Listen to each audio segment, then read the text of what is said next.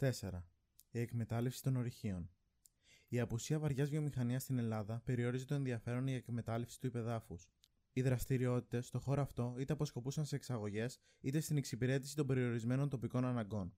Για τις τελευταίες, οι δραστηριότητες των λατομείων και η παραγωγή οικοδομικών υλικών είχαν τον πρώτο λόγο. Για τις εξαγωγές, το βάρος έπεσε σε μεταλλευτικά προϊόντα που τα ισχυρά βιομηχανικά κράτη της Δυτικής Ευρώπης χρησιμοποιούσαν ως πρώτες ύλες στη μεταλλουργία τους. Τα προϊόντα αυτά εξάγονταν ακατέργαστα, σε μορφή μεταλλεύματος ή μετά από στοιχειώδη μόνο επεξεργασία.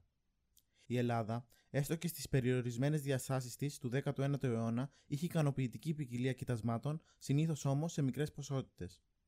Η ενθάρρυνση της μεθοδικής τους εκμετάλλευσης στις αρχές της δεκαετίας του 1860, με νομοθεσία που επέτρεπε την εκχώρηση μεταλλευτικών δικαιωμάτων με ευνοϊκούς όρους, προκάλεσε τη ραγδαία εξέλιξη του κλάδου. Την ίδια εποχή, το ενδιαφέρον για μεταλλευτικά και οικοδομικά υλικά είχε ενισχυθεί εξαιτίας διαφόρων συγκυριών, όπως ήταν παραδείγματος χάρη τα έργα για τη διάνοιξη της διόρυγα του Σουέζ, έργο που ολοκληρώθηκε το 1869, αλλά και το ίδιο το άνοιγμα της διόρυγας που αναβάθμισε συνολικά την Ανατολική Μεσόγειο.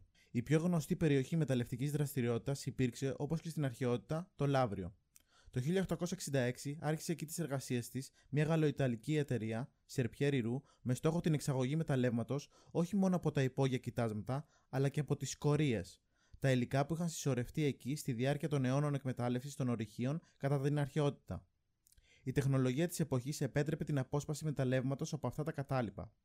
Η εξόριξη αργύρου και μολύβδου γνώρισε σημαντική άνθηση και πρόσθεσε στις ελληνικές εξαγωγές προϊόντα αξίας πολλών εκατομμυρίων δραχμών. Από τις άλλες εκμεταλλεύσεις ξεχώριζαν εκείνες τη Μήλου, Θιάφη, τη Νάξου, Σμύριδα και τη Θήρα, Θηραϊκή Γη, που χρησιμοποιήθηκε ως οικοδομικό υλικό σε μεγάλα έργα. Με την οικοδομική ανάπτυξη που γνώρισε η χώρα μετά τη δεκαετία του 1870, εμφανίστηκαν στο προσκήνιο νέα υλικά όπως το μάρμαρο.